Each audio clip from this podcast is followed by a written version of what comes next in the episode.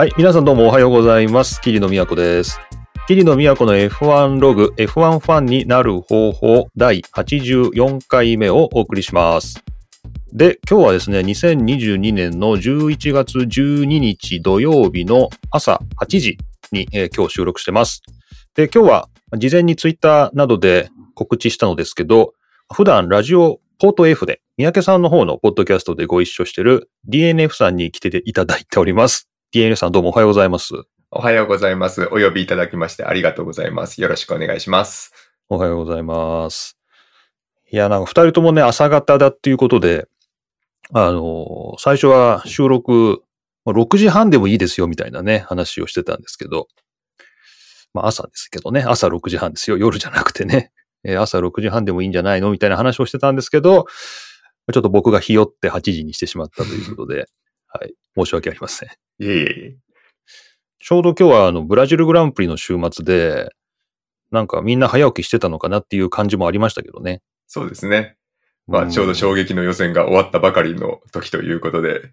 いや、なんか僕も今日朝、僕朝ね5時に起きたんですけど、5時ってまだ予選終わってないんですかね。えーっと、今日は何時からやってましたかね？朝4時？よ ?4 時、4時から4時？5時でしたかね？あ、まあでも、ちょっといろいろ、あの、ありましたので、あ、そうですね。あの、天候というかですね、いろいそろうですね。あったので、まあ終わってなかったのかな？まあなんか5時起きて、あなんか4時からってなんか言ってたんで、まあ5時だしなっていうので、まあ、F1 を見るということはせず、普通に外に走りに行ってしまったんですけど、帰ってきて、ツイッター見たらびっくりみたいな感じで。ええまあこれ、まあこれ聞いてる人はね、もうネタバレも何もないと思うんですけど、まあそうですね。はい。まあ、もう僕もまあ、まだ中継見てないんですけど、えーハースのマグヌッセンがポールポジションを取ったということになってますね。はいこれ、DNF さん追ってたんですか？これリアルタイムにというか。あ、見てました。はい。あ、見てたんですか？はい。これな要するに、あれですよね、天候のマジックもあるんですよね、これ。そうです。。あの、結局、あの、Q3 で言うと、うんあの、まあ、最初に方は乾いていたのがだんだん雨が降ってきて、で、しかも、あの、まず、で、最初に保険でタイム出しますよね。その時にマグヌッセンがトップだったんですけど、その後、ラッセルがクラッシュして赤旗になってしまって、その間にさらに、はい、雨が強くなってきて、もうタイムが出せる状況にななくなってしまったという経緯でしたね。なるほど。ラッセルも絡んでるんですね、そのね。そうだそうですねポールにね。これはね、まあ、たまにこういうことあるなという感じもね、ありますけどね、こういうのね。そうですね。いや、でもこれ、あの、去年までの、その、統計の取り方だと、えーポールポジションはスプリントの勝者っていうことになっていたので、今年から、あの、金曜予選の、えーそうですよね1位をポールにしましょうっていうことになったんで、えーよかったですね。よかったですね あの、正真正銘ポールですね。あの、この後降格にならない限りは。そうですよね。これ去年までだったらね、これ幻幻のというか、記録には残らないポールなんで、そうなんですよね。まあやっぱりね、スプリントあるから、まあまあでもやっぱこっちが予選、まあポールかなって感じしますね、やっぱね、なんかね。うまあ、やっぱり、あの、一周で早かった人がポールであってほしいっていうのはみんな思ってましたよね。そうですよね。なので、いやいや、まあ相当なんか喜んでるシーンとかもうんたくさん見ましたけど、いや、それは嬉しいよねっていうですよね。感じですよね。という、まあなんかすごい、別に僕、ハースのファンでも、マグヌッセンのファンでもないじゃないんですけど、すごい幸せな気分にはなりましたけどね。わかります。やっぱ小さいチームが、あの、夢のような物語を、あの、描いてしまうとやっぱ嬉しくなりますよね。いやー、やっぱちょっとね、嬉しくなっちゃいますよね。というね、はい。まあそんな朝なんですけど、まあ今日我々が話すのは、まあそんな幸せな話というよりは、まあ、もうちょっと、えーリアリスティックな話というかですね、まあ、現実的な話ということで、えー今日 DNF さんに来ていただいたのは、まあこれいろいろとまあ伏線があるんですけど、まもともと僕らが、この三宅さんがやってるポート F のポッドキャストですね。えーラジオポート F か。で、これ誰の持ち込み企画だったんですかねこれ三宅さんの企画ですよね。あの、えーレギュレーションを読むのは？そうですね。あの、最初は競技規則から、あの、彼が始めたんですね。で、あの、最初は桐野先生と二人でやってらっしゃったのが、あの、僕が途中でなぜか割り込み始めたという経緯だったんですけど、あ、そうでしたっけ？え僕第3回ぐらいからですね、あの、そうなんですか？そうなんですか？ってはい僕が言うのもなんですけど。最初から、最初からおられてる気がするんですけどね。そう、あの、なんか最初それが始まった時に、僕が三宅さんに、ああだこうだ言ってたんですよ。これはこういう解釈釈があるって。そしたらもう、もう出ろっていうふうに。もうめんどくさいから出てくださいっていう。あ、そうでしたっけ？そうです、そうです。あらら、そうか。全然記憶が違いましたね。こうなんか最初から当たり前のように、こう、そこにいたっていう記憶だったんですけど。あ、そっか。そうか、そうか。じゃあまあそこでっていうことですね。はい。なるほど。まあそういう、あの、まあどういう企画だって話なんですけど、そのレギュレーションをまあ頭から全部読んでみようみたいな、なんかそういうところで、じゃあ DNF さんも入っていただいて、まあトリオでね、3人で、えーまずはスポーティングレギュレーションですね。競技規則の方を読み終わって、で、どうしようかっていう時に、まあ、そこでファイナンシャルレギュレーションだろうって話になったのかな？そうですね。その直前に私がなんとなく、あの、訳翻訳したんですよね。あ、そうそうそう、そうですね。あの特に全全訳を。そうですね。あの、ラジオでやるつもりもなく、まあ、訳してみるかと思って、えー、なんか軽い気持ちで、あの、全翻訳をしたんですけど、まあ、うんそしたらじゃあせっかく訳したんだし喋ろうかっていうことになって、えー、それもやったという経緯でしたね。そうですね。えーそれも読み終わってっていうことで、この DNF さんのね、まあ、僕いろんなところで異業だ異業だって言ってますけど、これ本来 JAF がですね、まあ我々散々あの番組の中で JAF の翻訳に文句をつけてますけど、でもやっぱなんといっても訳してくれるってことはまあありがたいっちゃありがたいんで、こう JAF 頑張れよっていうところもあるんですけど、まだ JAF 版出てないですよ、ね。出てないですよね。全まあ然そんなこともう期待もせずに見てもいないんですけど。競技と関係ないといえば関係ないですからね。まあ、そうですね。うん日本語に訳して誰がっていう話もあるのかもしれ全ないくもってその通りで。はい。まあ、それをね、貴重な日本の JAF の予算でやる必要があるのかっていうところなのかもしれないですけど、まあ、それを、まあ、DNF さんは自分でやったということで。はい。で、それネットでね、あの、公開されてますけど、これは、えっ、と、DNF さんのブログのトップで落とせばいいのかな？えーっえーと、今とトップにはないですね。トップに移しておきますね、この収録の後に。あわかりました。はい、固定まあ、もちろん。個別のね、記事で、あの、辿っていただければそちらにあるかなと思うんですけど。、とカテゴリーが右カラムにあるんですけど、そこにあのレギュレーションっていう項目が置いてありますので、あ F1 の。本当だはいまあ、。そこにあの2項目しかありませんので、それで見ていただくのがまあ早いかもしれません。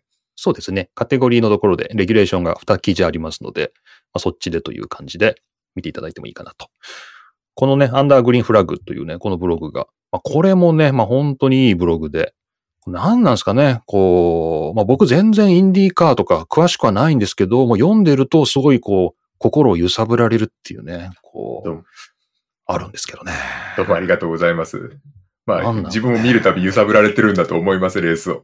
あ、それがだからこう伝わってくるってことですね。こっちにもね。こう。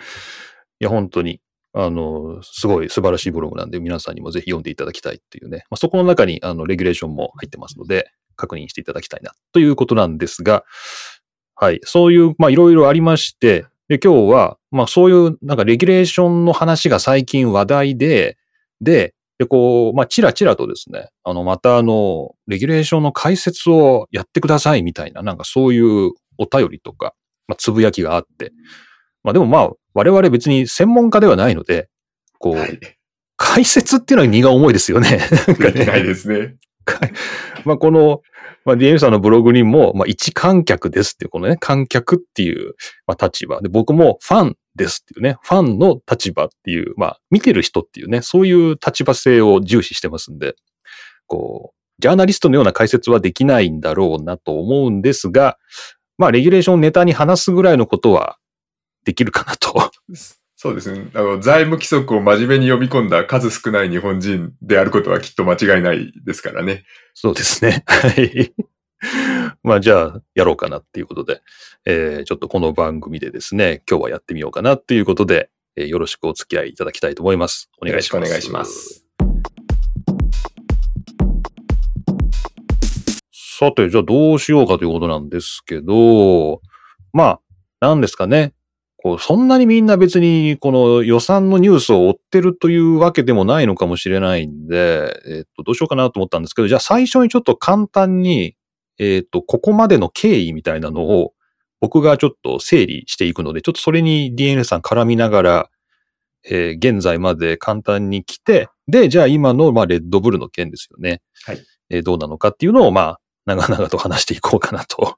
まあ、そんな感じでいこうかと思います。はい。で、えーっと、まあ皆さんですね、F1 をいつ頃から見てるかというのは人それぞれだと思うんですけど、まあこの DNF さんはこの予算を制限しようっていうのはもう結構昔からなんか言言ってますよね、ずっとね、なんかね。そうですよね。もう10年とか、まあ、実現はしないまでもずっと言われてはいましたよね。そうなんですよね。なんか、僕もニュースいつ頃まで遡れるのかなとか思って調べてたんですけど、また今日の番組のショーノートに貼っときますけど、まあ、本当トーチュウとかね、あの、トーチュウ見る必要もないんですけど、まあ、トーチュウですら2009年の、2009年ですよ。もう10年以上前ですよね。FIA の会長、当時は誰これ？モズレーですかね。マックス・モズレーですね。と、まあ、フェラーリの会長のモンテゼモールですね。えーまあ、この二人が対決しているみたいな話が2009年ですからね。こう、やろうやろうっていう声があるけど、まあ反対の声が多くてっていう十何年が過ぎたっていう感じなんですね、はいこれまでね。なので、まあ昔から F1 見てる方は、まあいいつ頃から予算制限ね、やコストキャップやってんのかなって言うと、昔からやってんのかっていうと、これやってないんですよね。うん。なんかね、まあいろいろその、まあエンジンの機数を制限するとか、まあそういうのも間接的にはコストキャップなのかなと思いますけど、はい。結局何も予算の金額の制限はしないまま来たって感じですよね。はい。で、えー、まあ事態が動いたのが2019年ですね。2019年。今から3年前ですか。えーバジェットキャップ、コストキャップの導入を各チームに提示というようなニュースが2019年の夏ですね、6月頃あって、で、えーっと、まあ、8月頃から、まあ、2020年、その翌年に予行演習しますみたいな話。はい。これ覚えてます ?DMS さん。この頃、バジェットキャップで動きがあったっていうのは。うん、まあ、ず、どうでしょうね。あんまりそこまで深く追ってはいなかったので、ああ、そういえばそうだったかなっていうぐらいで、ただ結果的にはこれが、あの、実際の財務規則規則につながっていくんですよね。そうなんですよね。なんか、散々揉めてた割には、なんか、スルスルとというか、なんか知らない間に本格的に決まりつつあったっていう感じですかね。はい。これが2019年。で、えー2020年ですね。2020年に、えー翌年からですね、2021年の予算の上限額で、まあ、各チームが合意。まあ、これ夏前の話で、これちょうど、新型コロナウイルスで流行がめっちゃ広がってた時ですね、これね、2020そうですね。シーズンが遅れた、あの、オーストリアから開幕した年ですよね。ああ、そっかそっかそっか。やるやるやるって言ってやれなくて、オーストリーからっていうね、その年ですね。はい。えー翌年からやりましょうということで合意。で、2021年になって、まあ導入と。はい。で、これ面白かったのがニュース見てたら、2021年は全然ニュースになってないんですよ。そのコストキャップというか、バジェットキャップああ、が。なるほど。この、やってるんですけど、はい。何のニュースもなくて、これがね、そう、やってる最中っていうか、あの、初年度はやってるんだけど、その結果が出ないんですよね。あ、まあそうですね。当然、あの、その後監査ですからね。そうなんですよね。これあの、まあ宮城さんも含めて3人であのレギュレーション読んでる時にも思ったんですけど、まあ要するにこう書類が提出されてからそれを精査して、えー判断するのにまた時間がかかるんですよね、これね。はい。なので2021年は無風ですね。なんかね。で、ですよ。で、この2021年の話が今出てるっていうことなんですよね。そういうことになりますね。そうなんですよ。だからこれ、これ普通に F1 のね、見てるだけだと、え、なん、今何の話っていうと、これ去年の話だし、まあ去年はやってる時には審査とかそういうのできないんで、まあ、今、その出された書類を見て、でしかももう今シーズン終盤ですもんね。そうですね。ね、なんかね、今更っていう感じなんですけど、まあそうやってなんか、あはい。まあなんかそれで怒ってる人もちらほら見ますけど、しかし、そうですしかし、ねあの、それは仕方ないですね。普通の会社だって、あの、最終的な決算出るのって、ね、はい速報値からずれたものから、あの、正しいものを出すまでには時間かかるものですから、それを10チーム分ね、全部揃えて合ってるか合ってないかっていうのを確認した上で違反をチェックするっていうのは時間がかかることではありますよね。まあ、そうですよね。まあ、しょうがないっちゃしょうがないんですけど、もっと早く出せっていう 声もまあもちろんありますよね。ありますね。はい。まあ本当にで、あの、で、今、で、ちょっと夏頃からチラチラ噂で、なんか2チーム超えてるらしいとか、なんでそんな噂が出るんだっていうのは本当不思議なんですけど、まあ、噂が。これ噂が出るっておかしくないですか？でも。まあなんかリークなんですかね。ちょ っと守秘義務違反といった観点からは問題がある気がしますよね。そんなね、おかしいっすよね。噂すら流れるのはね。うんもう誰かがほのめかしたのか何なのか。で、まあ、ちょっとそれがちょっと政治的なことにもなっちゃうんで、まあ話がややこしかったんですけど、で、えっ、と、日本グランプリのあたりで正式に発表があるんじゃないかと言われたんですけど、それがちょっと伸びて、はい。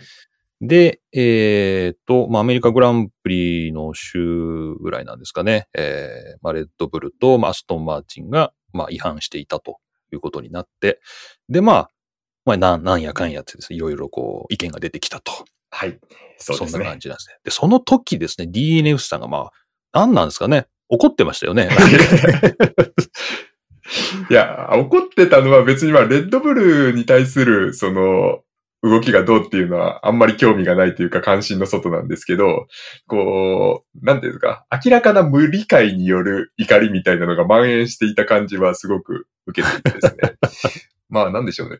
例えばなんですけど、うんまあこれもう有名な人だし、ちゃんと公開されてる記事なんで言っちゃっていいと思うんですけど、うんあの、ベストカーでですね、のウェブ版で津川哲夫さんがまあ解説記事を書いてるんですけど、まあ、えーこれがね、間違いだらけあ、そうなんですねよ。まあだらけとまでは言いませんが、まあ最終的にこんなペナルティに落ち着くんじゃないかっていうところの解説が、まあそもそもそんなことは書いてないですよね、規則にはっていうような内容で、ほうほうほう。うん。まあ、だからあんまりこう信用がおけるものではなかったっていう感じで、まあ、もちろん津川さんのその、うん。ことっていうのは、あの、もともと現場にいた人で、で、そういうメカニカルな部分の、あの、解説に長けてる人なので、別うに、これ予算の問題を津川さんに、こう、依頼した方が間違ってるとは思うんですけど、はい。そうですね。まあ、しかし、津川哲夫をしても、あの、ちゃんと解説はできないんだっていう状況で、ああだこうだ言っても仕方ないんじゃないの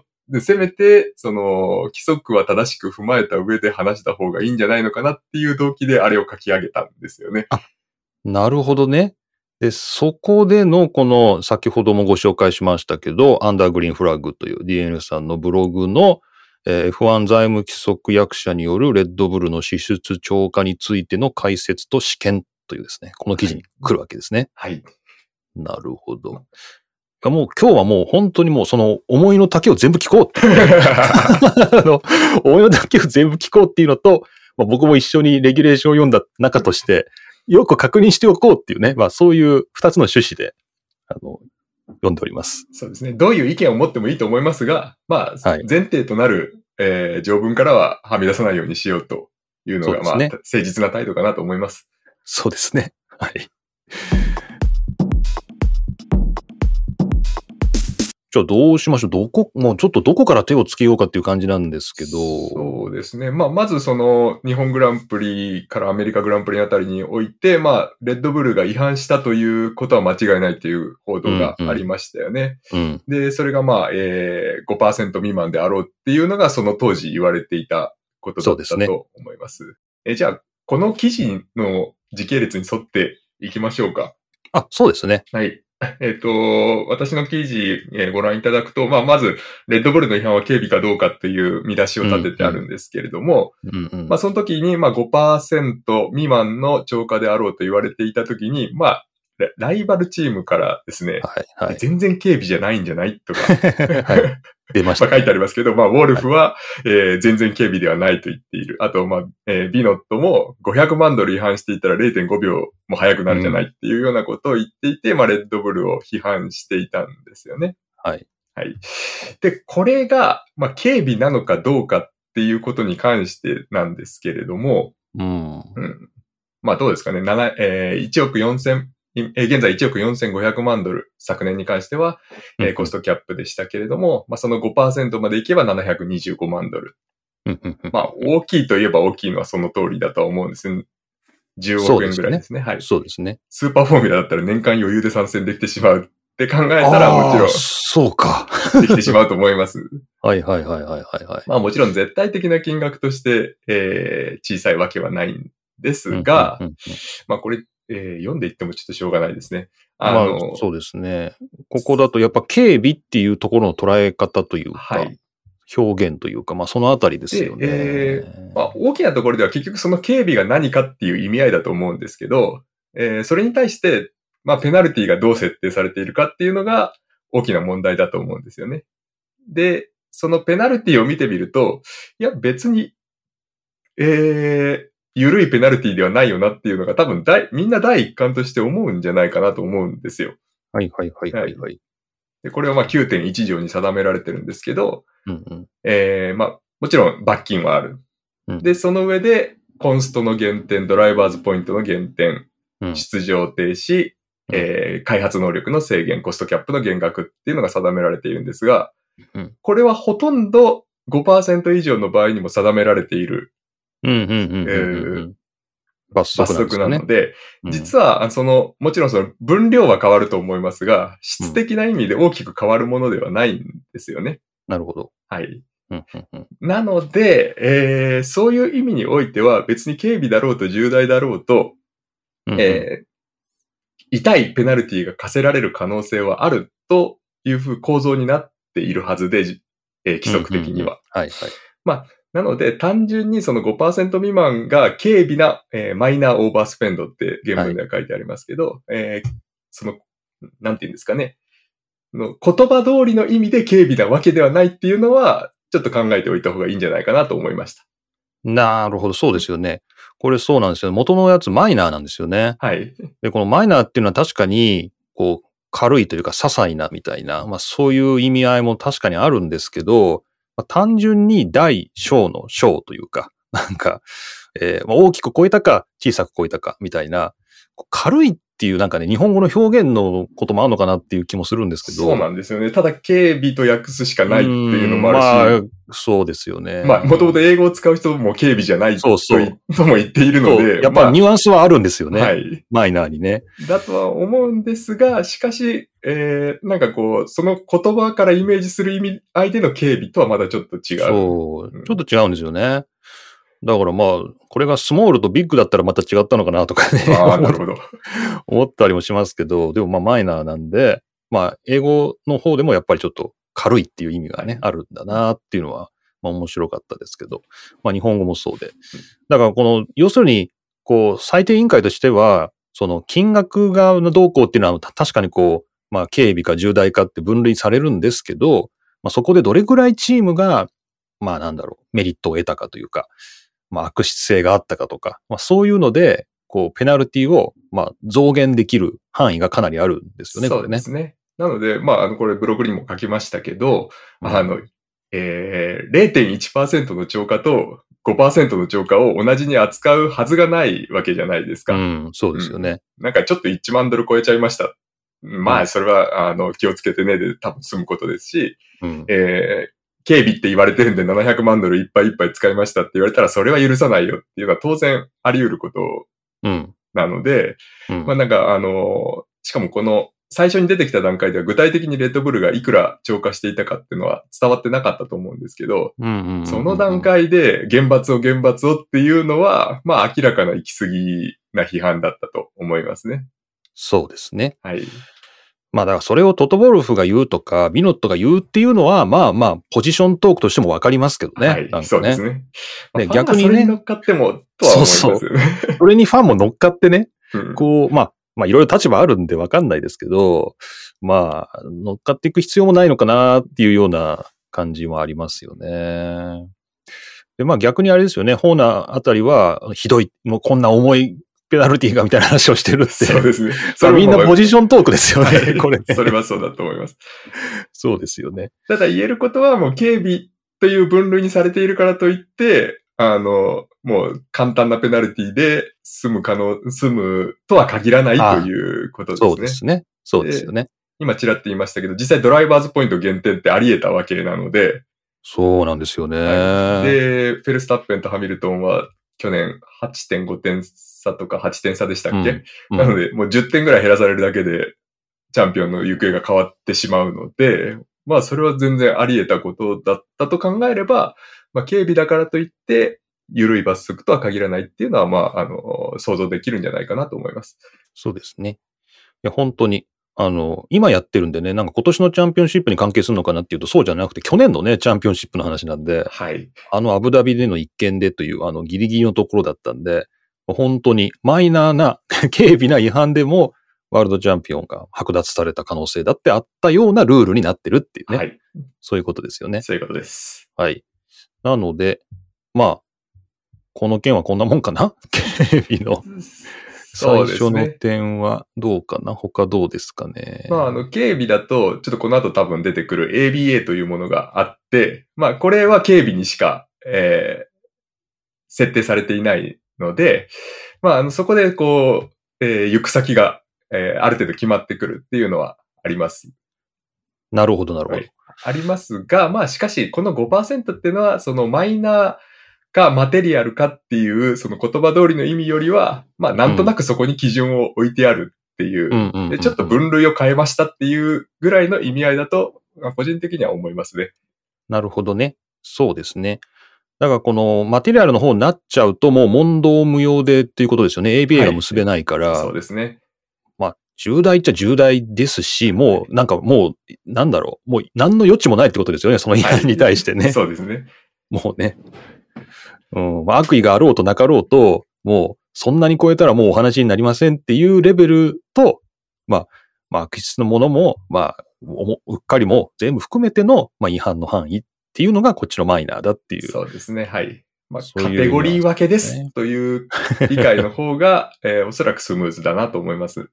なるほどね。まあ、それぐらいのことで、あの、実際のレギュレーションの中身を読めば、あの、かなりマイナーの方でも、まあ、重いペナルティが課せられる可能性があるレギュレーションになってるよっていうね、はい。そういう感じですよね。なので、まあ、皆さん落ち着いてくださいと いう感じなのかなはい。なんなんでしょうね。でもね、これ落ち着いてくださいとは言ってもなんか、まあだからこそ、あれだよね、マイナーだからって、じゃあ重い厳罰をとか、まあもちろんそういう話もしていいってことですよね、だからね。あまあ、それはそうですね。で、それは結局僕が言いたいのは、具体的な、えー違反の量と違反の質に関わってくることで、情報がない中でああだこうだ言っても仕方ない。ああ、なるほど、なるほど。ああ、そっかそっか。それがね、詳しく出てきて、はい。で、まあ、じゃあどれぐらいの、まあ、ペナルティが適切なのかっていうような、まあ、話が今度は出てくるだろうということだったんですね。で、実際出てきたんですよね。うんうん、そうですね。はい。あの、公開されまして、うんうんえーちょっと僕はモータースポーツ .com で見ていたんはいですけれども。はい。この前、さっき送っていただいた英語の記事ですね。はいはい。えっ、と、結局、えーレッドブルの超過は、えー186万4000ポンドうん。が名目の1.6%ですね。うんうん。まあ、まず、全然5%どころのさ、あの話ではなくて、もう、もうちょっと少なめだった。全然なんかちょっと少なかったですね。で、さらにですね、これよく読むと、うん。えーイギリスの、まあ、税制がどうなってるかわかりませんけど、えーうん法人税なのかな？の控除をちゃんとえー処理できていなかったらしくてですね、はいはい。これをもし正しく処理できていたとしたならば、えーその費用制限から相殺できたは書いずだと。てある。ははいいはいはいはい。なので、実質的な、えー超過額は43万2652ポンドで0.37%だったと。あ、書いてありますね。はい。ここね、あ、本当だ。ナショナル、そうですね。ナショナルタックスクレジット within its 2021。そうですね。へえ、え0.37%だ。じゃあ実質。となると、まあ急にこう話がスケールダウンしてきて、まあなんか厳罰っていう話にはなりようもないだろう。なまあ、そうですよね。ね、これ500万ドルで0.5、えー5秒だって言ってた人ですけど、実際は、えー、50万ドルぐらいってことになりますか？そうですね。43万ポンド。まあ0.05秒ですか。43万ポンドその秒、秒換算が正しいとすればですね。はい。えーでもいくらだ ?7000 万円ぐらいなのかな？えーそうですね、それぐらい。今、あの、ポンド換算だと、まあ、ポンドも円も弱いんで、まあ、7000万ぐらいかな？まあ、でかいですけども、まあ、そう、当初言われてたのに比べると、だいぶ規模が小さくなりましたね。で、そうすると結局、軽微な罰則の中で何を与えるかっていうことになってきたときに、うん。まあ、最初に言ったドライバーズポイントの減点とかは、まあ、ありえなくなってくるよねっていうのが、まあ、なんだろう、常識的っていう言葉が正しいかわかりませんけど、うん。まあ、妥当な感覚として起こってくるのではないかなと。うんそうですね。まあ、実際、裁定委員会もそこまでのペナルティは課さなかったとはい。いうことですまあよね。正確に言うと、最低委員会の出番はなかったというあ、そうケいうことになのか。ね。はい。うんうんうんうんうんえ、それは何？え ?ABA を結んだから？はい、そういうことです。そういうことそれがまさに次の論点ですね。そうですね。はい。えーっと、じゃあどうしましょう？論点進めていきましょうか。はい。えーっと、えっと、まあ、ABA っていうのは、もう、これも訳が難しかったですよね。うん違反受け入れ合意。ね違反容認合意とか。うんまあ、とにかく、えーチーム側が違反をしましたと認めたときに FIA と、えー結ぶことができる合意ということですね。そうですね。はい。で、これは、あの、コストキャップアドミニストレーション、えーまあ、コストを管理する部門が結びますかっていうふうに提案しないといけないものなんですけれども、なので提案しない場合もある。おそらくこう、本当に5%ぐらいまで悪意を持ってギリギリまでやっていたら、それはダメだっていうことになったと思うんですけど、まあ、おそらく今回のこの違反の量を鑑みて、えー結びますかというふうに、えーおそらくレッドブルに提案したんだろうと思います。うん、なるほど、なるほど。これをやるとですね、えーまず、ペナルティを与える主体っていうのが、えー裁定委員会、まあ、審判をする部門ですね。そっちには回らずに、えーコストキャップアドミニストレーションという監査を担当する部門になるということですね。うんうんうんうんうんうんなんで、審判には行かないという。なるほど、なるほど。はい。で、その条件として、えーまあ、監査の強化とか、えーこの APA を作るために発生した費用の負担とか、うんえ、え、えーコストキャップアドミニストレーションが与えるペナルティを受け入れることなどがあるわけですけど、この罰則がですね、えーさっき言った中で、え3つに限られる。あ、違うの、3つ除外されるんですよね。うんそれ、が、ドライバーズポイントの減点、コンストラクターズポイントの減点、コストキャップの、えー上限の縮小うん。これは ABA を結ぶと与えられなくなります。ああ、なるほど。これは規則にもしっかり書いてあるんですね。えー6.29に書いてありますうん。はい。えーコストキャップアドミニストレーションは今言った減点と、えー上限の縮小を課せる権利を持たないものとするというふうに決められています。で、実際にこれはあの行われまして、えーレッドブルは ABA を結びました。うんなので、その、それが結んだっていう報道が出た時点で、えードライバーズポイントの限定は絶対にありえなくなったんですね。なるほどね。はい。うんなんで、そ、その場合にまで、えーまあ、こその後に及んでまで、あの、もっと厳罰を厳罰をっていうのは、えーもう規則上ありえないことを、まあ、叫んでいることだけになってしまうっていう、まあ、そういう流れがあったわけです。なるほどね。この、だから ABA を結ぶかどうかっていうところで、これまあ一部あのニュースも出てましたけど、はいもし AB ABA をレッドブルが結ぶのを拒否すれば、はい。まあ、これはまあ裁判というか、まあ、ね争いがあっての、で、で、えーっと、そうなると、これは罰則が裁定委員会から出るってことか、はい。になるという。まあ、要するにちょっと泥沼化していくというそうですね。可能性もあったんですけど、まあ今 DNS さんが言っていただいたように、まあチーム側にもこれを認めるメリットもあるような書き方になってますよね。はいね。うん。過ちを認めるというか。そうですね。うん。ここの段階で過ちを認めれば、もうもちろんそこにはもしかしたら妥協みたいなのもあるかもしれないんですけど、まあ認めれば、まあかなり軽くなるし、まあ軽いものに対してしかこの ABA は提案されないようになってると。はいまあ、。そんなようなニュアンスですよね。まあ、そうです。ね。あの、まあ、任意としか書いていませんけれども、うんまあ、あの、メイ、メイエンターイントゥですね。うん。とは書いてありますけれど、まあ、おそらくは、その、軽いものに対しては ABA を提案し、重たいものに対しては最初からえー裁定委員会に回すっていうような感じになっていると思います。ですね。うんで、まあ、えーこれ、レッドブルにはい一回戦うっていうような、あうんの、報道も結構出てたと思うんですけど、うん。まあ、戦ってしまうと、えー違反をしなかったっていう、えー結果が得られる可能性があった代わりに、うん厳しい罰則を与えられる可能性もあったっていう、まあ、勝負になってきてしまったわけですよね。それこそコンストラクターズのポイントの減点だとか、とかっていうところまでですよね。うん。それがあり得たので、まあ、それは嫌がったかなっていうのは、えまあ、これは個人的な所感ですが、思いました。であと、あの、これは別の記事で見たので、えーっと、その観点はなかったんですが、まあ、えー公開審判になってしまうと金の流れが見えてしまうとか、ああ、なるほど。あと、まあ、単純に何ヶ月もす、あの、裁判、審判をやっていると、まあ、モチベーションの問題とか、リソースの問題とかで、まあ、ちょっと気を取られてしまって、それはそれで開発に問題も起こるっていうのが、そういうのも嫌がったっていうのはあったみたいですね。うん、うん、うん、うん、うん。なるほどね。なんだろう。まあだから、まあなんだろうな。レッドブルも、うーん、0.37。まあ、げ実質0.37。うん。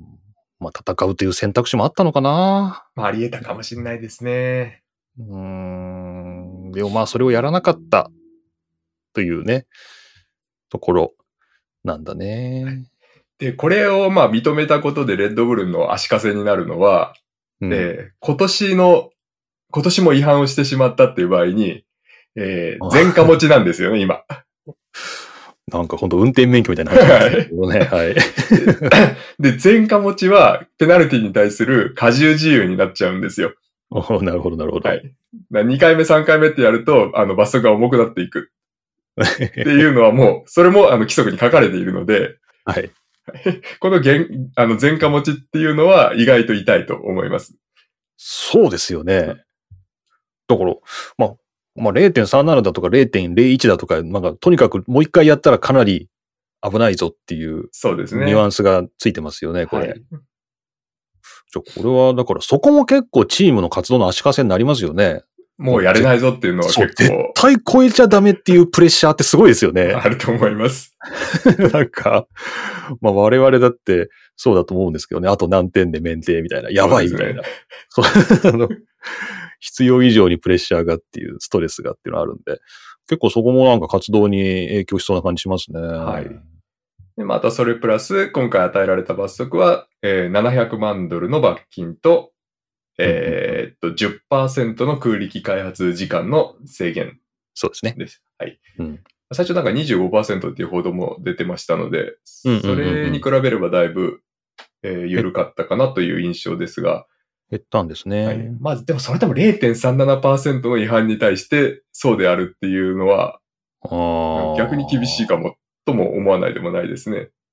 そうですよね。その開発現場でのその制限がどれ、いかほどの重みを持つのかっていうところにもよるのかもしれないんで、ちょっと想像の範囲を超えるんですけど、はいなんか重い感じがしますよね。そうですね罰金もその4、4、ん43万ポンドの違反に対して700万ドルの罰金なんで、まあ、ちょっと赤10赤字倍今日。赤字すぎるっていうかね、何なんだろう。うん。かなりの罰金ですね、これは。うんもちろんその金が痛手にならないっていうのはそうなのかもしれませんけど、うんあの、開発に対しては。はいはいはい。それでも決して、えー安い罰金ではなかったっていうのは、まあ一つ基準になるのかなと思います。そうですね。まあ、レッドブルの財務状況を考えれば、それぐらいの罰金払えるのかもしれないんですけど、まあ、かといってという話ですよね。そうですね。うん。なるほど。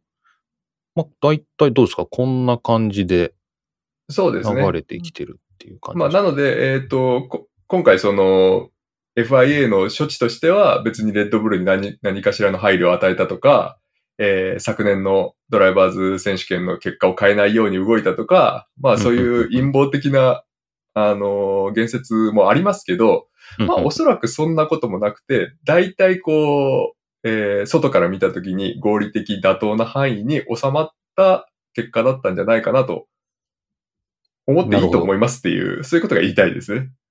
なるほど。はい。まあ、こんなところが落としどころだろうみたいなはい。感じだし、まあ、どっちかって言ったら重いかなっていううんぐとらい。も思うぐらいですね。そういう解釈もあるかなってはいいうぐらいの感じですよね。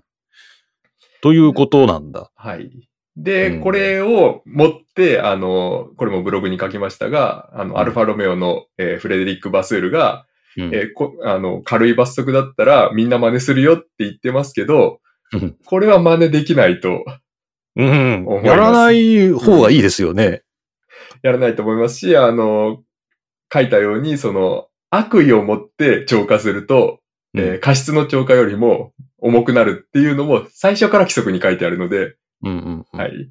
で、0.37%でこの罰則だったってことは5%に近づけば相当重いよっていうのも想像できるようになったと思うんですよね。うんうんうんううんん。まあ、なので、これをもってみんなが意図的に真似してくるってこともまあ考える必要はあまりないはずです。そうですね。うんまあ、やらないでしょうやね。らないでしょうね。じゃあこれでメルセデスやフェラーリもややったろかみたいな話にはならないぐらいの結構見せしめじゃないですけども、重めのものが出たっていう感じがしますよね。だったと思います。レッドブルは今回だから悪意はなかったというような判断なんですよね、これはね。うんそうですね。あの、実際に何が違反していたかっていうのも出てますけれども。出てますよね。ケータリングサービスの費用何が課題にと大きかったのかなこれなんかリストはあるんですけど、これがね、どれぐらいなのかっていうのが。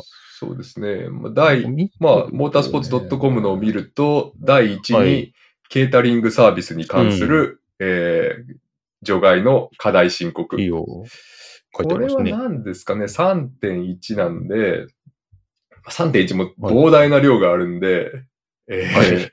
どれ、3.1の何とどこかに。書いてないんですが、まあ基本、旅費関連なのかな。旅費は旅費でまたなんか、それも3.1のところで旅費のとか、メンテナンス費用がとか、はい。結構この3.1でいくつかこのリストの中にありますそうですね。福利厚生にならないけど含めそうそう。ちゃったとか、まあそういうようなことかもしれませんね。社会保険料だとかっていう言葉もありますね。社会保障。なんかそういうのもあるんで、まあ本当に、うん、まあ分類が難しいような費用があるのかなっていう。まあ2番目に書かれているのが、えー 3.1W。うん。なんで、えーそうか、スタッフが傷病休暇を取った時に、えー復職の見込みがなくて無期限の傷病休暇に関しては除外できるんですけど、あの、その人の給料を。はい。はい。えっ、と、そ復職しちゃったのかな？復職しちゃったか、そこに対して補充の人員を当てられるんですが、当然、まあ当然当てることになると思うんですが、その補充者は、えー除外できないんですけど、除外しちゃったとか、まあそういう細かい解釈違いがあったかもしれませんね。で、あと、ノン F1 アクティビティ。あ何なんだろうな、これ。ただこれは相殺されているとは書いてありますね。まあだから F1、そう F1 活動なのか F1 活動じゃないのかっていう線引きの位置が違ったとかですかね。うんうんうん。あと、K。K が、えー、これは何？賞与とか。あボーナスなんか書いてあるな。ボーナスってこ。のボーナスは、あの、結構財務規則読んだ時も、あの、笑い話になってると思うんですが、あのそうですねそうそう。いわゆるその、日本人的、日本人のサラリーマンが想像する、えー定期の、うん。えー夏、冬のボーナスではなくて、えー順位に応じたボーナスですね。レースのねそうですねレースの。ははいい。レースの結果に応じたボーナスで、かつ、えーシーズン開幕前に、すでに、えー契約として、えー提示されてなければいけない。うん。でだから、あの、そうですよね。急に成績良かったから、臨時ボーナスだってばらまいたものは除外にはならないんですけど、はい。えー、それ、そういうのが入っちゃっていたのかな。そういうことがありそうですよね。はいなんかね。あるいは、まあ、の社会保険料の計算を間違えていたとか、そういうことはあるかもしれないですね。うん。はい。で、あと、不動産処分益、えー固定資産の処分、ね固定資産。売却益の計算ミスかな。うんうんうん。9。本当ミス、ミスが多いですね。そうですね。なんかほ、うん、社会保険料のミスとかはありそうですね。いや、もうだって、だってもう、年末調整の書類書くだけでももうヒリヒリですよ、一般人は。全くおっしゃこれどこに書くの？みたいな。う ん僕も最近出したばっかりですけど。ベルでね。そう、最近だそうなんですけど、この書、この数字どこに書いてどこ足すのみたいなのが、本当毎年わからんっていうのあるんですけど、はい。まあ、大変だよね、こういうのね。そう。ですで、ね。9、これ何 ?9、6番。これなんだ？えーっと、コスト、アプレンティシップ、なんだこれインターンシップインみたいなターンみたいな感じです。あ、つまりインターン生の社会保険料の扱いを間違えた。ああ、まあ、なるほどね。給料出すもんね。はい。うん。で、ああ、多分そういうことですよね。そのこ、社会保険料の支払いが義務付けられているのかどうかとか、そのあたりの解釈違い。うーん。7番も社会保険料絡みですね。そんな、そんな多いな、こういうのな。こういうのがじわじわと、そう、積み重なると、いこう、意外と超えていくんだね。うん。あと、パワーユニット関連。はいはいはいはい。ああ、そうですね。パワーユニットですね。で、9番もまた社会保険料。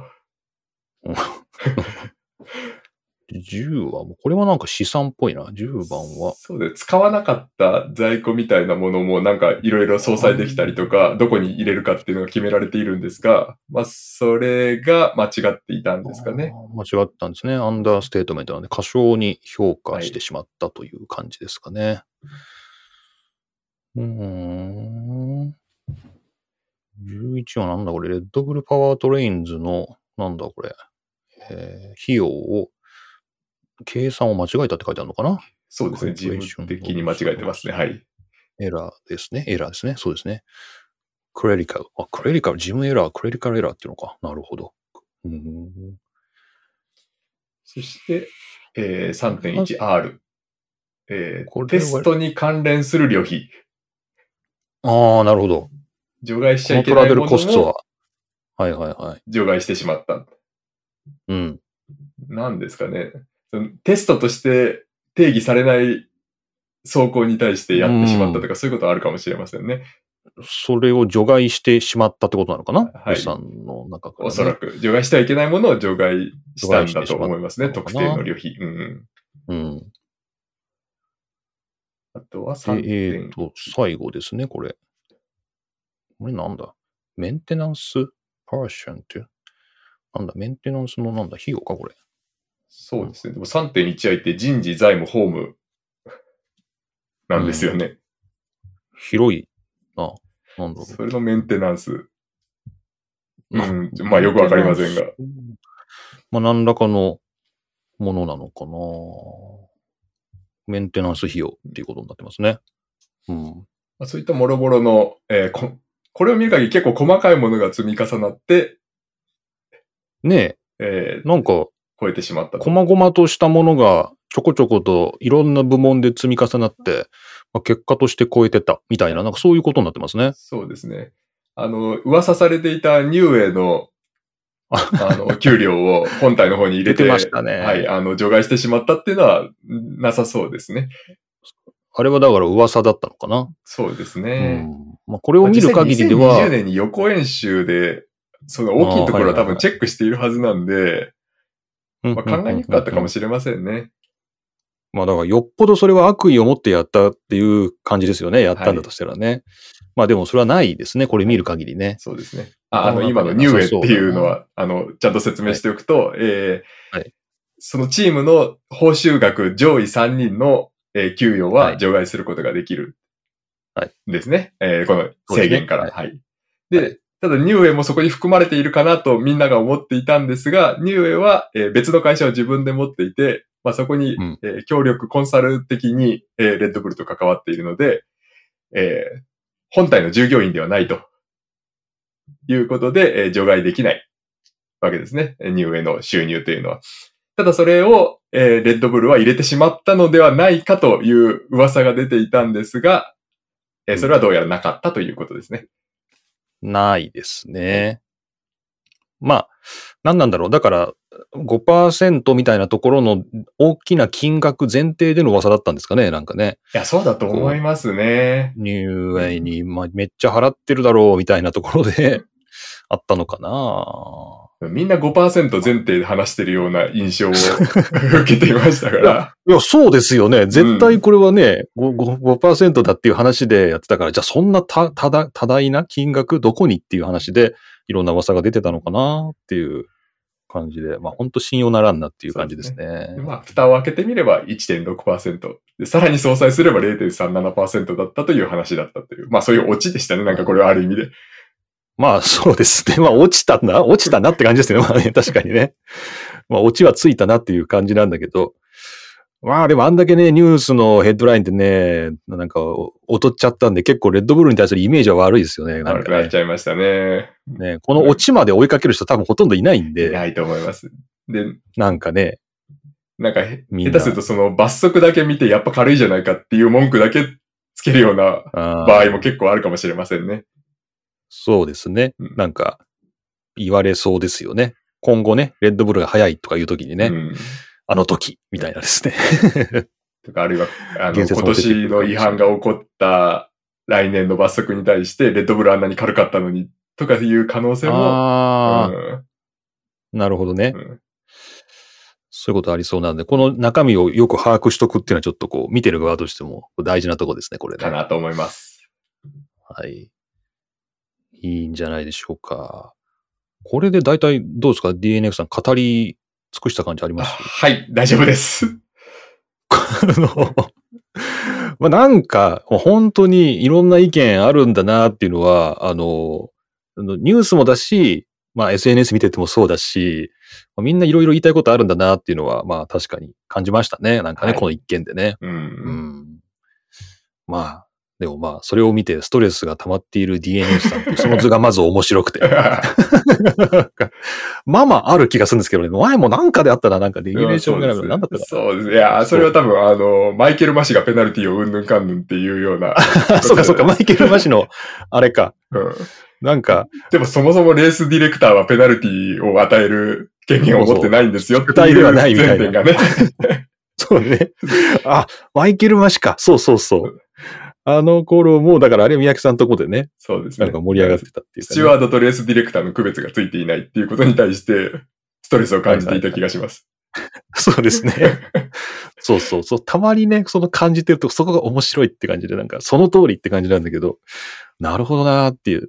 でもなんかこう見ててね、違和感を感じてた人も多分いると思うんで、これでちょっとスッキリするとこあるんじゃないかなと。すいません。ちょっと話が下手なもので分かりにくかったところもあるかもしれませんが。まあまあ全然あのよくわかりました。で、このちょうどあの記事もね、ブログの記事と今合わせて説明していただいたんで、これも追いかけつつ、あの、聞いていただくと、まあなおよりわかるかなとはいい。う感じですよね。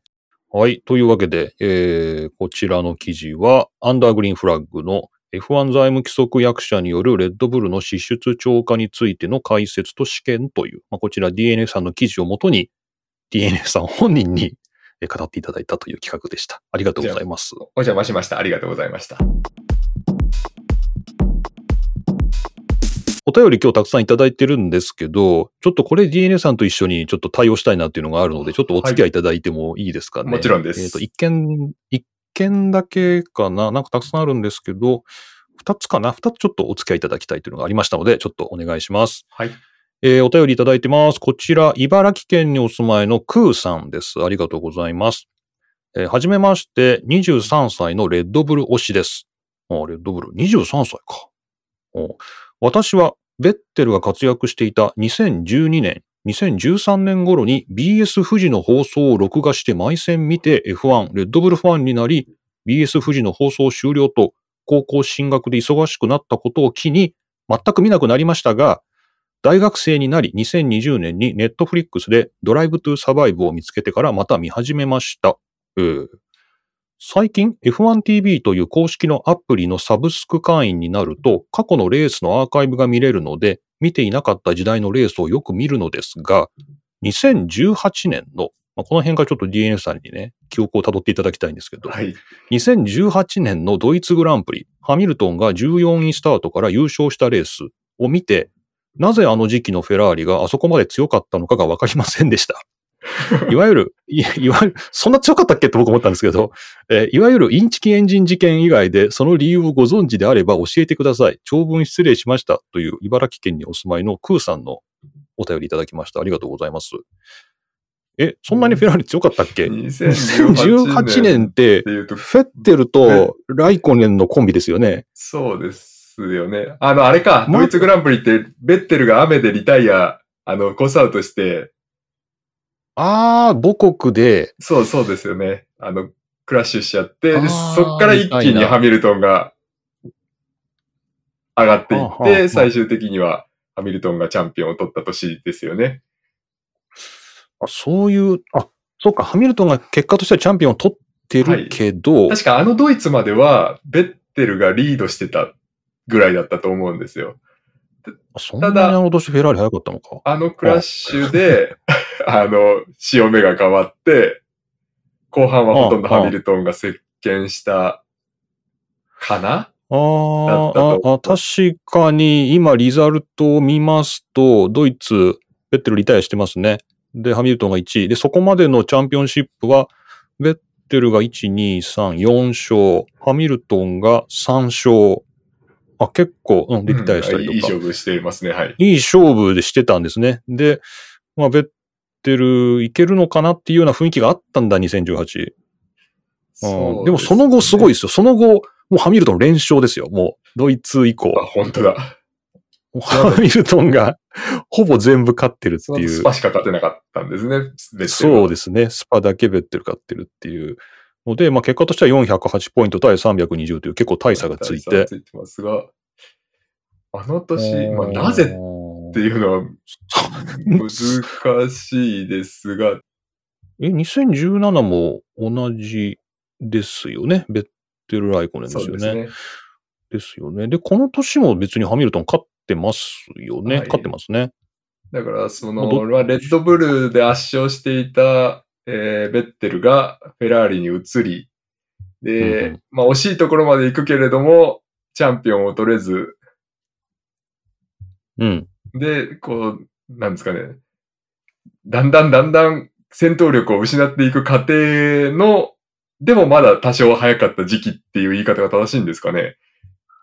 ああ、もう、でももうすでにメルセデス時代は突入してますよもう突入ね。してますよね。してますよね。2016年があれか、ローズベルクか、が勝ってるし、うん。そんなに、だからあれじゃない？長い目で見るとそんなにフェラーリ強くない たまたまその2018がいけるんじゃない？みたいな空気があったのかなっていう感じかな。だってもうだいぶ前からハミルトンですよね、時代は。メルセデスで。まあもうレッドブルから、えーメルセデスっていう風に移っちゃいましたからね。そうですね。派遣はもうそっちに移っはいてて、まあその前の年み、まあでも確かにずっとフェラーリがなんか2番手につけてるみたいなのは確かに2015もそうだし、15、16、17、まあ結構確かにフェラーリはコンストラクターズでは結構いいところにいますね。うん。全然そんな印象ないですけどね。まあちょっとね、あの、その二二強というか、あの、時代のトップに行けなかったですからね、あの2010年代のフェラーリは。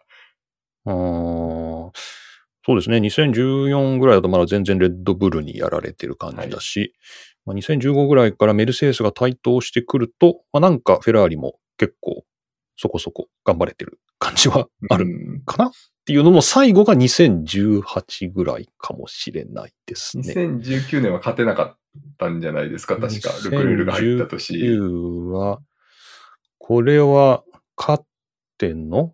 あなんか、なんか勝ってるよ、フェラーリ。ベルギー、イタリアで勝ってるけど、誰が勝ったのかなって感じ。それは申し訳ない。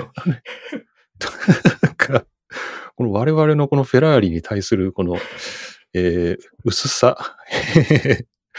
これ誰が勝ったの？みたいな。あれ、ルクレールが勝ってますよ、ベルギーで。とか、もう行った年に勝ちましたっけ？もうダメだ。勝ったんだっけ？ルクレール行った年ダメでしたねみたいな話してましたけど、ルクレール行った年に勝ってますね。フェラーリで。え、そんな奇跡あった？え、あ、え日照してるの？ルクレールって、2019年に。あれは行った年か。2019年。これすい。ごいファンの人に今なんか、怒られてる気がしますごい怒怒られてんだろうな。あ本当ださっき、さっきまでなんかレギュレーションですげえマウント取ってた二人が、急にフェラーリの話で全然取れてないっていう。こう、え、ルクレールって日照してるの ?2019 年に。それすごいな。そりゃすごいわ。そりゃ今年期待されるわそれがあっ。て、で、2020年とかは勝てなかったんですよね。勝てない年を探す、我々。フェラーリが勝てない年。そうです。あの、やっぱそう。そうそうそう。フェラーリのパワーユニットがすごいダメだったんだ。はい。そうそうそう。すっごいダメだったんですよね、この年ね。2020年のフェラーリのパワーユニット。はいはいはいはい。これは勝ててない。だからそういう意味では、まだある程度、フェラーリがその、うん強かった、その、まあ、勝てない、勝てないというか、その、派遣は取れないまでも、ある程度存在感を示していた、まあ、終わりの方だったのが2018年だったんですかね。そういうイメージではあるかな。そうね。うんそういうイメージですね。はいこの、もう全然、この2020年に入ると、もう全然コンストラクターズこれ中段ですもんね。はいもう6位、まあルノーより下で、もう全然本当にでダメ。あ、そうか。で、大学にその入られて、すみません、ちょっと名前をあの忘れてしまいましたが、あの、大学に入られて戻ってきた時期っていうのがちょうどその、あの、おっしゃっていたインチキエンジン事件で、あの、はいはい。あオイルの燃焼ですか？あうん。あ、あの、クーさんですね。はいはい。クーさんが、その戻ってきた時期がちょうどフェラーリが一回ガクンと落ち込んだ時期だったんじゃなるほど。ないですかね。2020年にっていう、この、だからネットフリックスのやつでも多分ダメなフェラーリが特集されてたはずですよね。だからね、勝てないみたいな。逆にその、あその落差か。2010年代見てると、フェラーリって、あの、一番上ではないけれども、まあ、なんとなく絡んでくる年も多くて、えーまあ、レッドブルの下、メルセデスの下で、そこそこ、えー順位は取ってるっていうイメージもあったはあったので、うんうんううんんまあ、あの、その辺の感覚の違いがあったのかなと思います。今すごいスッキリしました。この認識の違いが分かりました。そんなフェラーリ強くなかったよなというものの2020年から復活して見始めたら、この時の、まあ、状態に比べればだいぶ。いいですもんね。いいと思います。はい。あその2年間が非常に良くないので、ああ、うんそうですよね。なので、だからこれはいわゆるインチキエンジン事件という、それによって早かったというよりは、まあ、2020年に失敗したけど、まあ、それまでは、まあまあトップチームの一角として、まあ、そこそこやれてたっていうことかな？だと思います。それぐらいかな？うん個人的にはそういうイメージですね。そういうイメージ。インチキエンジン事件ってこれ何？のいつのあれだ？えっ、と、2019年がまさにそうか。それがすごく早かったのは、えっ、と、オイルを一緒に燃やしていたあれは、そうそう、リザーブタンクのどうのこうのっつって、あれ、ガソリンじゃなくて、2019か？あ19のれいつだ？結果が、その、そういうふうに言われていて、で、それを厳しく見られるようになって、2020年で出力が一気に落ちたってああ、そ言わっか、それれていたんじゃでエンジンがね。ないかなと思います。はい、はい、はい、はい。そうですね。はいなるほど。まあ、なので、うん。まあ、インチキエンジン事件もあったかもしれませんけど、まあ、フェラーリ頑張ってた時代だったんだな、2018な。はい。なるほど。という茨城県のクーさんのお便りでした。ありがとうございます。ありがとうございます。いいですね。23歳でね、あの、あレッドブル推しでっていう。いいですね。若い人入ってきて。てほしいですからね。いや、もうなんかね、若者を、若者をめでる目線になってきましたけどね。23歳いいですね。まあこういう人が例えば10年、20年見続けたら、もう今のことを全部歴史として語れるようになるのすごいですよね。ああ、それは楽しみだな。なんかね、すごいですよね。はい。茨城県のクーさんありがとうございました。そして、今日なんか本当にお便りたくさん来てるんですけど、もう一つ、えー東京都のベルクさんですね。ありがとうございます。えーえーしなんだこれ、えー超グワンユーですね。超グワンユーのことは、グワンユー超ではなく、超グワンユーとアルファベットで表記されていることにメキシコグランプリでようやく気がつきました。ああ、だから、名字が先に来るってことですね。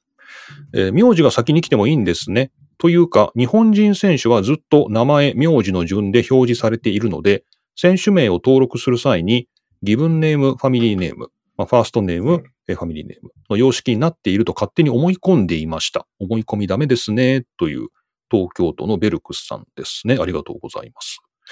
これね、この名字と名前どっちを先に出すか問題ね、アルファベットでね。これはなんか、えー我々の仕事でもこういうことあんのかなっていう感じがして、ちょっと取り上げてみたんですけど、これは日本人も一応なんか前に出すってことになった気がしたんですけどね。どうでしたっけ正ね。式な決まりがあるわけではないですよね。うん。これから中国の人は、まあ確かにもちろんファミリーネームが前に来てるんで、もともはいと。まあ、チョーグワンユー。まあそれは毛沢東だって、マオツァオトンって英語で言うし、マオ、マオですもんね。と前に出すから、まあ、まあ、それはなんか歴史上の、なんだろう、うん、そういうふうになんとなく普通やってたっていうのが、今そうなってってるって感じなのかあ、やっな。ぱそうだ日。本も、あ、そうです。なんかあ今調べてたんですけど、2019年に公式文書においては、えー、姓名の順にするっていうふうに、日本政府は決めたみたいですね。やっぱりね、なんかはいちょっとニュースになって、そうです。えーどどうしようって思ったの覚えてるんで、まあ、ああくまで公文書ではありますけどね。ということはパスポートも今更新したら名字が前に来るのかな？おそらくそうなるんでしょうね。そんな気が、なんか今度更新なんですけど、もしかしたらキリノが前に出るのかな？うん、ややこしいな なんか、えー今、角田は確かに、えっ、と、結城角田って出てるのか。そうですね。だから確か出てますね。そうですね。だから、まあ、超グワンよに習えば、角田祐希になってもおかしくない。けど、まあ、慣習として、そのまま日本人は名前が前に出てるって感じかな。うん。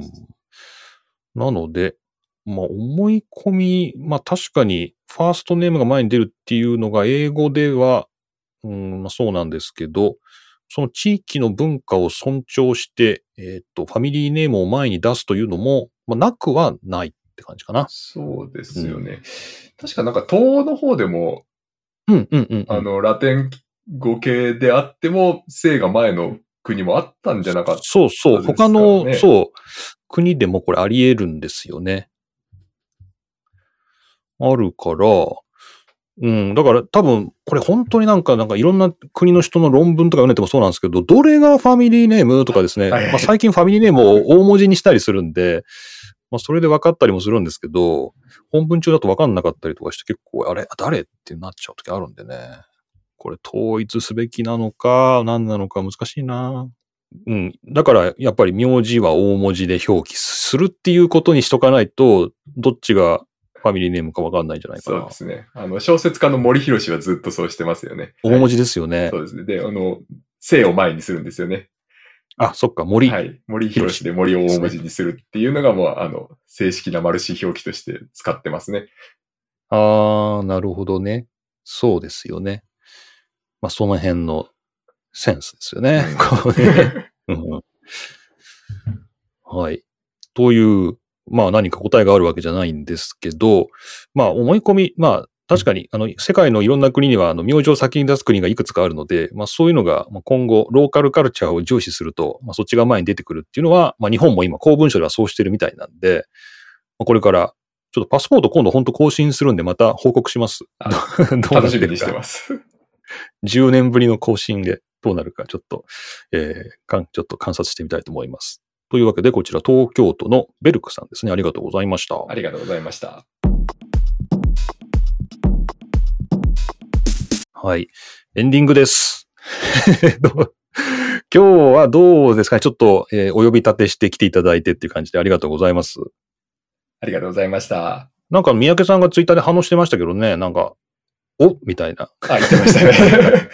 なんか言ってましたけどね。あれはどういうおだったんだっていう感じなんですけどね。いやー、でも本当三宅さんのとこで一応レギュレーション読み終わっ、一応読み終わっちゃったんで、この前なんか、あれですよね、インターナショナルスポーティングコード読もうとか言ってましたよね、なんかね。言ってましたね。言ってましたよね。言ってましたけど、それまた読み始めると多分すごい仕事なんだろうな、みたいな。そうですね。それよりはこう、2023年のスポーティングレギュレーションでも、の変更点でも見た方が建設的かもしれないですね。ああ、そうですよね。我々がね、ポッドキャスト的にサプリメントを、こう、変更点をはい。追いかけていくというか、なんかそっちの方がね、現実的ではありますよね。はい。まあ、皆さん、あの、その辺は、あの、三宅さん宛てに、あの、リクエスト送っていただいて、あの、もちろん我々宛てに来てもいいんですけど、まあ、我々特に、あの、権限を持ってないので、はい。あの、このポート F 絡みの、あの、ポッドキャストの方は三宅さんにぜひお願いしたいと思います。はい。というわけで、どうも DNF さん今日はありがとうございました。どうもお邪魔しました。